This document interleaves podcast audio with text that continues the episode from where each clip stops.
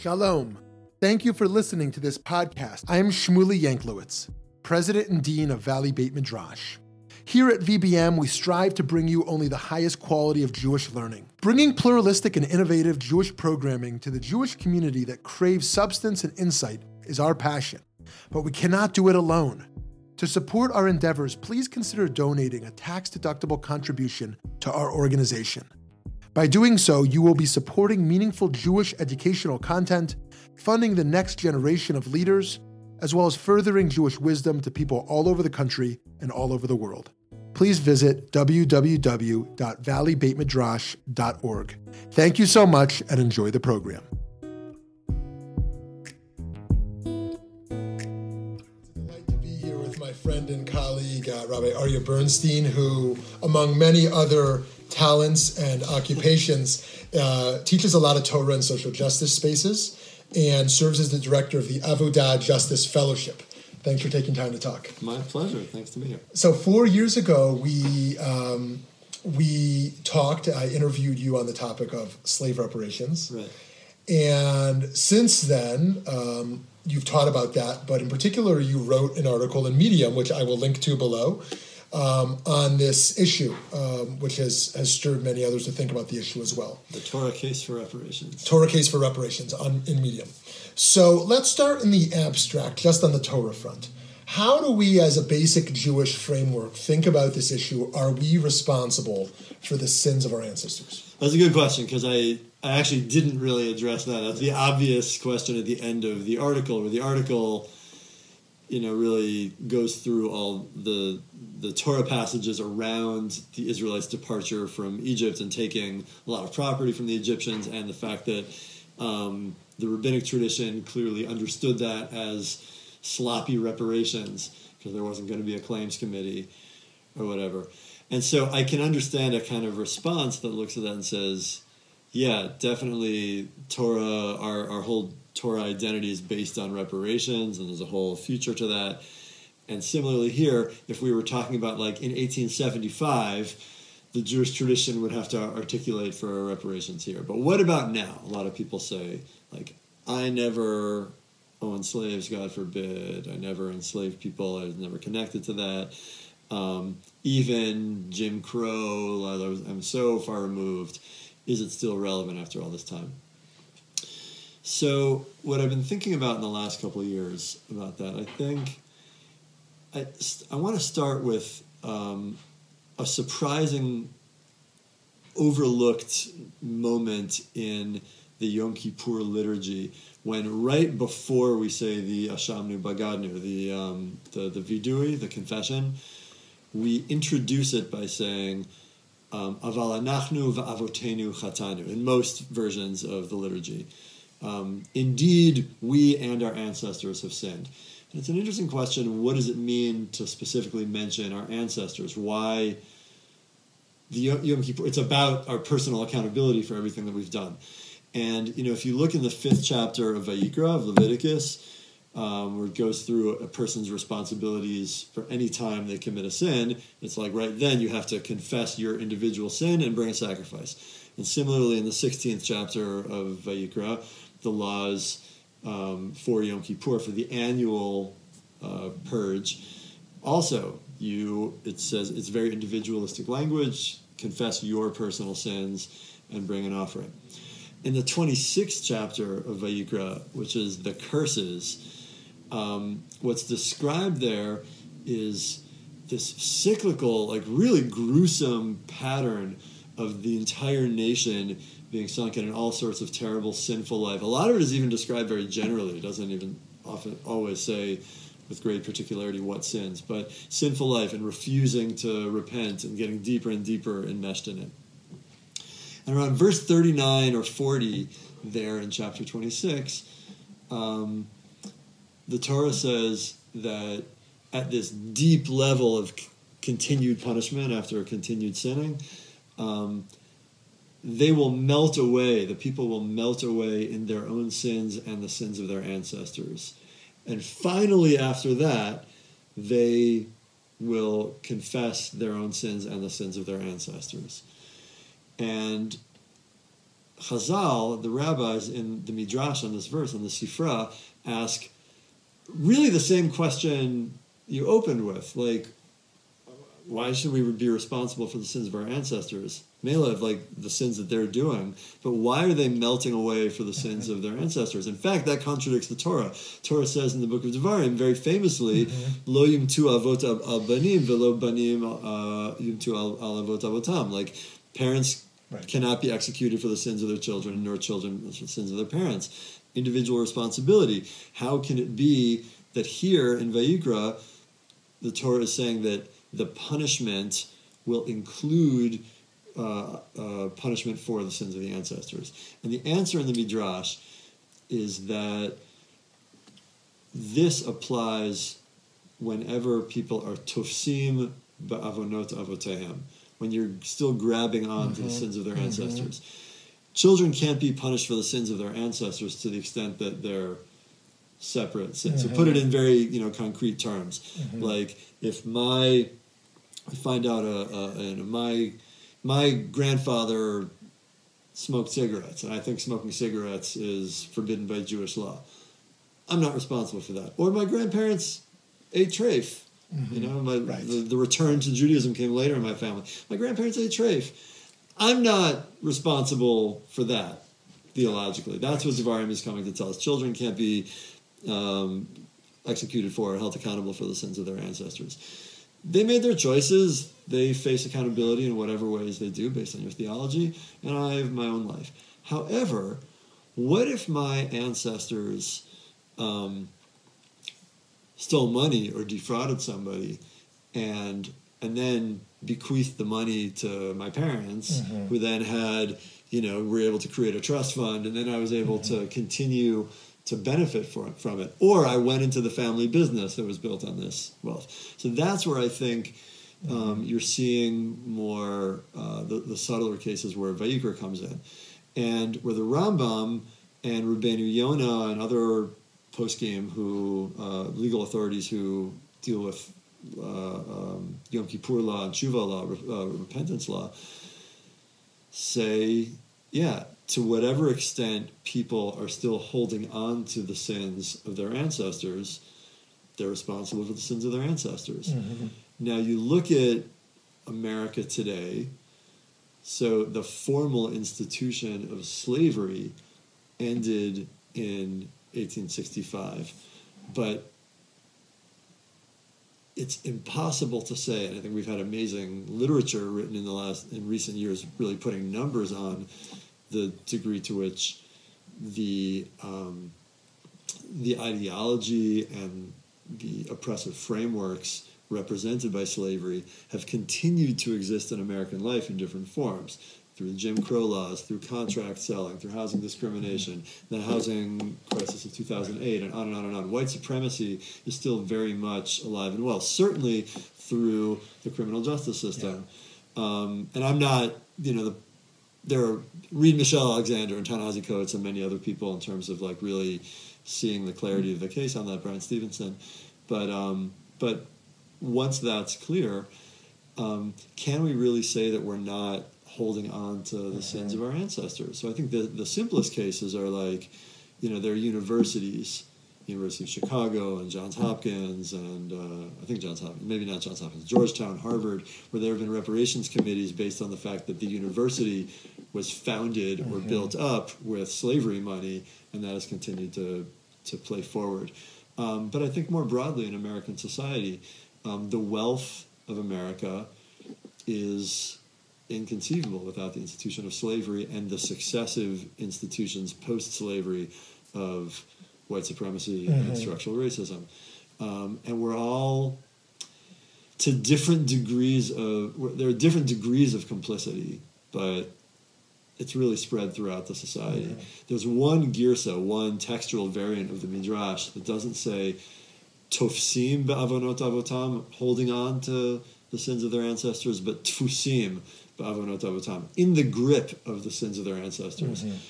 If that's the version of the midrash, then it's even broader. I think really captures. There might, might be a lot of people who'd be like, "But I'm, I'm anti-racist," you know, right. I even retweeted Black Lives Matter Mm-hmm, stuff, and I, I think the racism is terrible. We're still caught up in it. There's no just being whited Mm-hmm. in America makes us tools of other people's racism in all sorts of different Mm-hmm. ways with uh, uh, interaction with what with uh, housing discrimination and so on. So it might not be my fault if I go to check out an apartment and I'm given favorable treatment because I'm seen as a um, positive potential tenant, not knowing that that landlord is displacing people of color. Like I'm, that might be, Right. that might not be my fault, Right. but I'm caught up in it. Right, right, I'm caught up. We're all, and we all have to do societal mm-hmm. change. So to me, that's really our tradition telling us Aval anachnu v'avotenu chatanu. That's a core part of of our Yom Kippur worship, and that really animates our spiritual life the rest of the year. We are accountable for the sins of our ancestors that we're caught up in. Mm-hmm. Fascinating. You know, the other layer is it's been suggested by many that the only reason America uh, became a superpower was because of the greatest exploitation of, of slavery through in, in human history. And I wonder, is there now a debt to the global south or to other countries where we had a major competitive advantage Yeah. and we're able to exploit not only slaves in America, but essentially uh, countries around the world because of that? Yeah, You know, some of the mafarshim on and some not of just America, yeah. France to Haiti. Oh, and, yeah. it's it, reparations are not just in American slavery Mm-hmm. context. It's I think part of what the Torah case for reparations. I, I played it out Yeah. with most focus on this lane, but I think it's a theological orientation. We are a reparations oriented people. Mm-hmm. Yeah, we yeah. believe that when there has been uh, exploitation and theft, it has to be remunerated. Yeah, yeah. So some of the, those mafarshim, some of those commentators on um, that particular stira, that contradiction in verses you pointed out, uh, explain that um, uh, that I am responsible for those sins because I am likely, as we know empirically, to still be doing what my ancestors did. Yeah. And I might frame it as ancestors. Maybe it's a mitigating factor, but I, it's not an excuse. I can't say, "Oh, I'm just doing what my parents and grandparents and great grandparents did." Right. But it's a, it's a small mitigating factor because I'm doing what I was raised to do, and yet you're still responsible. And so I wonder, how do we think both about the difference between perpetuation versus privilege? I have inherited the power and privilege that has come from Yeah. from this, um, and so there's a responsibility, even if I'm not still perpetuating certain crimes. Versus, I am still uh, a perpetrator of that Yeah. of that history Yeah. um, as well. You know, is there a different responsibility that emerges from you know? Yeah, I think so. Um, you know, I don't know how much Right. that would play out Yeah. in terms of like if you know if HR forty was passed into law, the congressional Yeah. committee was formed. Like how much? Because mainly we'd be talking about like tax structures and distribution Mm-hmm. that would be national and but yeah, in Achinami, I think people who more actively perpetuate racism or more actively um, uh, uh, hold on to and hoard their privilege Mm-hmm, are more guilty and more liable than Right. people who are trying to undo it and trying to Right. resist but are also part of the system or people in the middle who aren't necessarily paying attention right. so yeah granted i think if somebody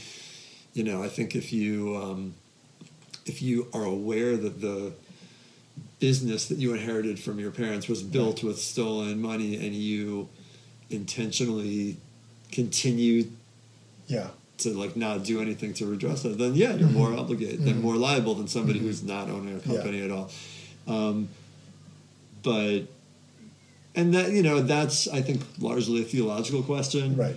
I think that's less of a that's less of a political question, um, more of a theological Yeah, one. I'd yeah. be like, uh, yeah, that's Yeah. the work you should be doing. How do you think about justice versus healing? Um, now, I, I, I think we should prioritize justice versus uh, over healing. But for example, if you compare the Nazi reparations, not Nazi, German reparations, uh, there we see uh, justice. Well, uh, we can't call that justice. So a small piece of justice takes place. And I don't know if that leads to healing or not. Probably not. But then you look at South Africa, Right. a truth and reconciliation process Right. that is not involved Right. in reparations, but is engaged in a healing kind of dialogue process. What do we learn from those two cases about anything? And do you think that this would clearly lead to some justice around social mobility? But does it would it lead to any form of white black healing, or more importantly, black healing? You know, I'll I'll mainly defer Yeah. to others on that. Well, I'll say like Ta-Nehisi Coates in his article, "The Case for Reparations." If you haven't read it yet, you got to do it. Um, um, the Atlantic, 2013, republished in uh, "We Were Eight Years in Power." In any event, he addresses that at the end. And the end sort of begins to hedge. Like most of the article, he's making the case based on monetary plunder, not just slavery, but also right, like right. the whole section on uh, discriminatory housing in Chicago and so on. Um, and then in the end, as he brings it, he widens the the the lens to a more spiritual um, view of like ending white guilt, ending just like the sickness of America.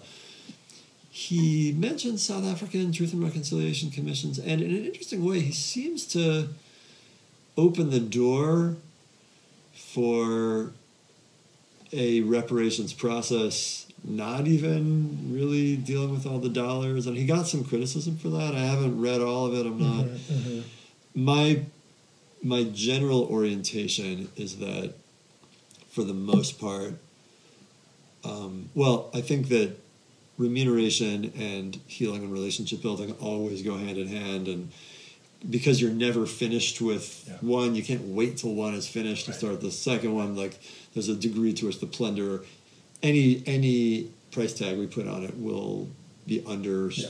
shooting it by a lot which is what our rabbinic literature hints at in the talmud and Mm-hmm. sanhedrin when generations later the egyptians sue uh, B'nai Israel and Alexander the Great's court Right. for all that stuff you took from us. And they're like, oh, you want to play that game? All right, we'll countersue you for repara- for Yeah. wages for all the you know hundreds of years of unpaid labor. And then the Egyptians don't show up in court the next day. So like the implication is that whatever price tag we put on it is actually undershooting. Mm-hmm, mm-hmm, Be that as it may, I do think that for the most part, the remunerations has to precede. Uh, I, I'm not. Mm-hmm. I'm not well read. I'm not mm-hmm. certainly don't not a scholar on the history of the South African Truth and Reconciliation process and what's happened in the, the subsequent years. And so, if anything I'm about to say is actually wrong, I, I defer to anybody. My impression is that it's been a mixed process. It definitely led to some. Imp- there were, it didn't just lead to. It was important. I don't underestimate the importance of being able to face your oppressor and name it and have them have to listen to it. But when you know that the structural poverty um, that they caused is going to go uncorrected, and that the the condition for them showing up and agreeing to participate in the Truth and Reconciliation Commi- Commission was the knowledge that they're not going to be held accountable. Mm-hmm. Yeah. I think it loses a lot. So Okay. per- personally, I've been thinking about it more in terms of of actual monetary Mm-hmm. reparations, and even with the understanding that it may be insufficient. Mm-hmm. But let's get HR 40 into law. Let's create this congressional commission to really study it, to really study how to do it, or at least how to start. Yeah. And a lot of that's got to start um, monetarily. Yeah. Okay, fascinating. Last question for you. So, um, what about the, the American Jew who says, but I'm not an ancestor of Yeah, slave owners? yeah, Uh, I'm not a descendant. Uh, excuse me, descendant. Um, and of course, Jews were slave owners, like everyone who lived in the South, or, or most white folks, well, white. Jews. Um, but the majority of Jews today are not descendants of Southern slave owners; they're Right. immigrants. And so, what do you make of, of that response? Yeah. Yeah, it's an interesting question because like the language of these of the midrash and the sifra and mm-hmm. everything is and in the Torah itself in Vayikra is avotam, your direct ancestors, and it's it's a little bit slippery because does the Torah mean your literal ancestors or your forebears? Right. It is in in the curses in Vayikra twenty six. It is talking about generational. Ongoing generational sin, which already points mm-hmm. towards something beyond genetic or family connection. But where I think this really gets the most power, I mean, to close back with the Rambam, um, Rambam has a very famous letter um, to um, a person named Ovadia. Ovadia, who was a convert, Ovadia Hager, writes this letter to the Rambam, dripping with pathos. It's it's really, I mean, I, we don't have, to my knowledge, Ovadia's actual letter, but we have the Rambam quoting parts of it back in the introduction to his response, and the pathos are dripping. So Ovadia is a righteous uh, convert who loves Torah and mitzvot and is observing it with great, you know, commitment and alacrity. And he writes to the Rambam and he lists all these parts of the liturgy. And he's saying, Can I say Eloheinu v'lehavotenu, our God and God of our ancestors? Can I take an aliyah to the Torah and say, mm-hmm. Asher bachar mm-hmm. banu mikol hamim, praise are you God who chose us mm-hmm. from among, among the nations? Am I part of us if I my ancestors weren't there? Um, the Rambam, and a lot of people, when they read this letter of the Rambam, are shocked because it's so, it, they take it as a given that in Yeah. Judaism, Yeah. of course, converts are total Jews for everything and say, and we're like, yeah, it's like this, you know, mythic thing that happens by coming out of the mikveh and accepting Retroactive like, yeah, you you were there at Mount Yeah. Sinai, and we just. But the source for that is this letter from the Rambam Yeah. to an actual convert, and there was some controversy around this.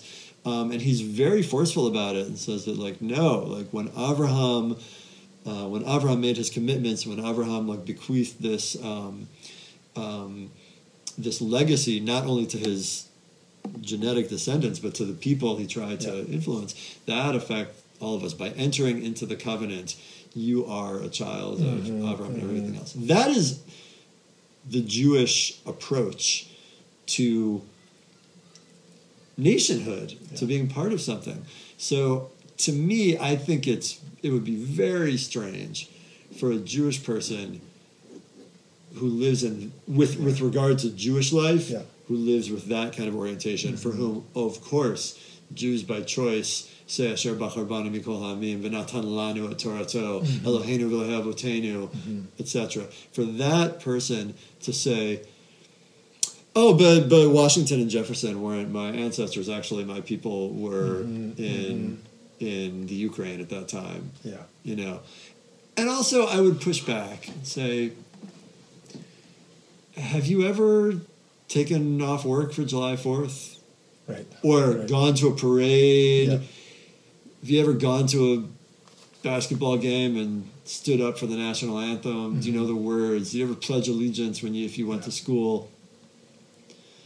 Um, certainly, if you if you've done any of those things, Yeah. if you've embraced the American mythology, if you've related to Washington and Jefferson as the founding fathers, then you can't now come and say, but uh, they're the founding fathers as long as they're not responsible for the bad things right. they did. You've embraced them Right. as your people. Did you, Constitutional benefits. Yeah. right. Did you get excited about Hamilton Right. beyond Yeah, your, right. mu- you know, there are some people who just like love every musical Yeah, or like yeah. love nerd rap or something. But the, the, the people who are like never listen to rap music and don't go to musicals, but were super excited about Yeah, Hamilton, yeah.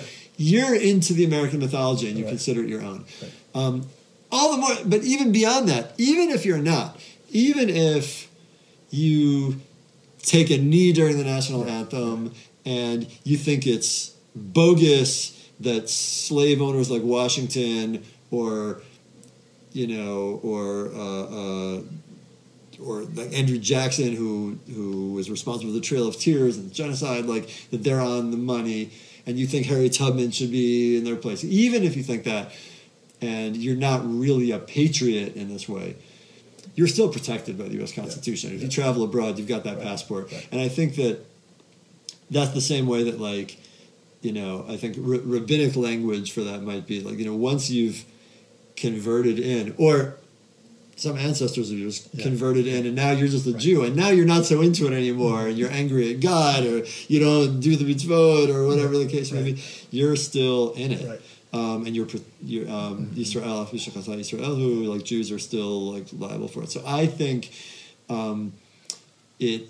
I, I've heard Jewish people make that argument before. I think it's a very strange argument for a Jewish person to make that doesn't it to make that argument you'd have to have a completely unrelated quarantine you'd have to have a, a, relationship to Torah and Jewish Yeah. life that is totally quarantined from your civic life and that's not something I see interesting. playing out in other ways Mm-hmm. in Jewish life often among those same people who are you know the whole like reform conservative modern orthodox jewish life and even parts of the haredi world like that are um, that are involved in lobbying Yeah, on issues right, of jewish right, concern right. we're part of this Yep, thing yep. um, it's very different than like some countries the jews lived in the past where it was like we're right, laying low yes, right. we don't take responsibility for any of this Yeah, yeah, right. jews are. Jews are part of the American Mm-hmm. story. We're well represented in elected government and, and, and the courts and so on. Yeah. We're part of it. And um, if if we if we live in the world of the Rambam, Yeah. where um, the fact of opting into a story means that we're responsible for everything that happened in the past, you can't be selective about Yeah. what we pick from Mm-hmm. George Washington's mm-hmm. cherry tree. Mm-hmm. Mm-hmm. Like if we're if we benefit from the the fruits of it, Yeah. we're also responsible for the enslavement, the genocide of natives, and everything. It's all one. We're part of it all. Fascinating stuff. Make sure to check out Aryeh's article in Medium. We'll post it below, and a, lo- a longer podcast coming out later today on slave reparations and another on violence and rabbinic thought. Thanks so much.